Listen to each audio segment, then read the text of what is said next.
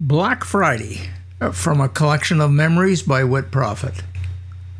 Black Friday, it does sound rather ominous, but I do have fond memories of this date.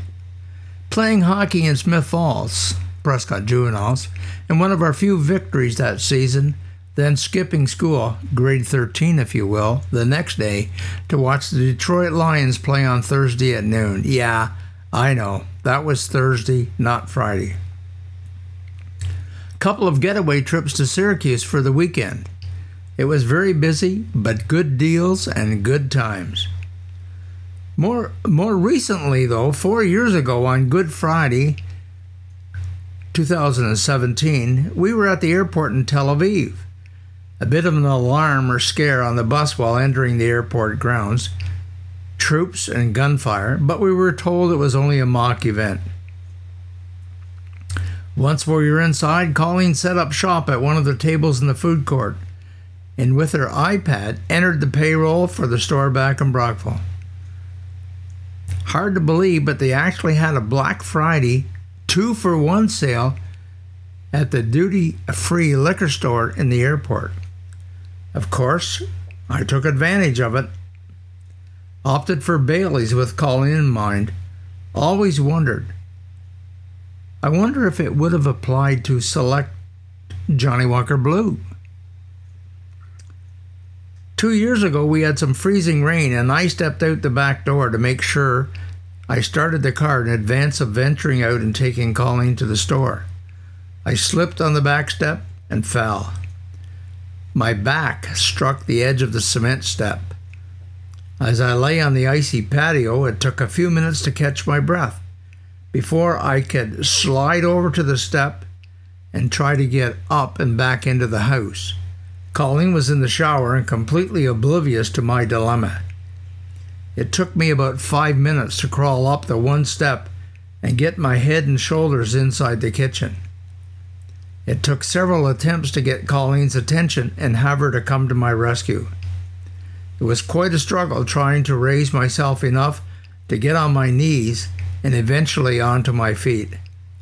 But I endured and succeeded. I knew I was hurting. I am a real wimp, but this was real pain. We called Rob and Peggy to see if they could assist me and get me to the hospital. As luck would have it, they were just entering the Canadian Tire store, Black Friday deals, I presume, and had their truck. Knowing I wouldn't be able to climb up into the cab, they went home and got the car. Rob parked it on the front lawn so I wouldn't have to struggle too far to get in.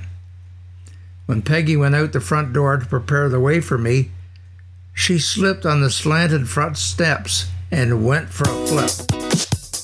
Being tougher than me, she was able to absorb the shock and survive the fall without further incident. They got me to emergencies, x rays, and finally some painkiller meds. Bottom line three broken ribs. The painkillers kicked in, and I got through the afternoon without any great discomfort and had plenty of stories and laughs with Kathy and Colleen. The next few nights were a struggle, but I was able to make the trip to Mexico in the second week of January. Last year at this time, Black Friday, I had my cancer scare.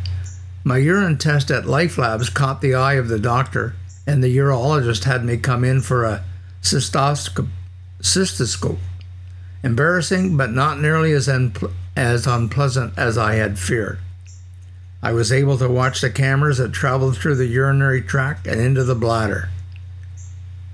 The doctor called me a week or so later and said he wasn't positive that I did have bladder cancer, but the test results indicated that was the thought.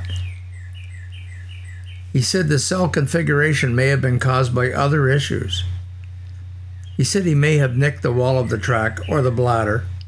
Interestingly enough, he injected some humor. He said that this could have been caused by a nurse upsetting him. Or he may have been pissed off at me for some reason and miscued on the cell sample.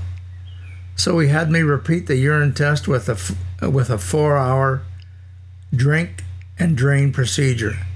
Luckily, the results came back clean.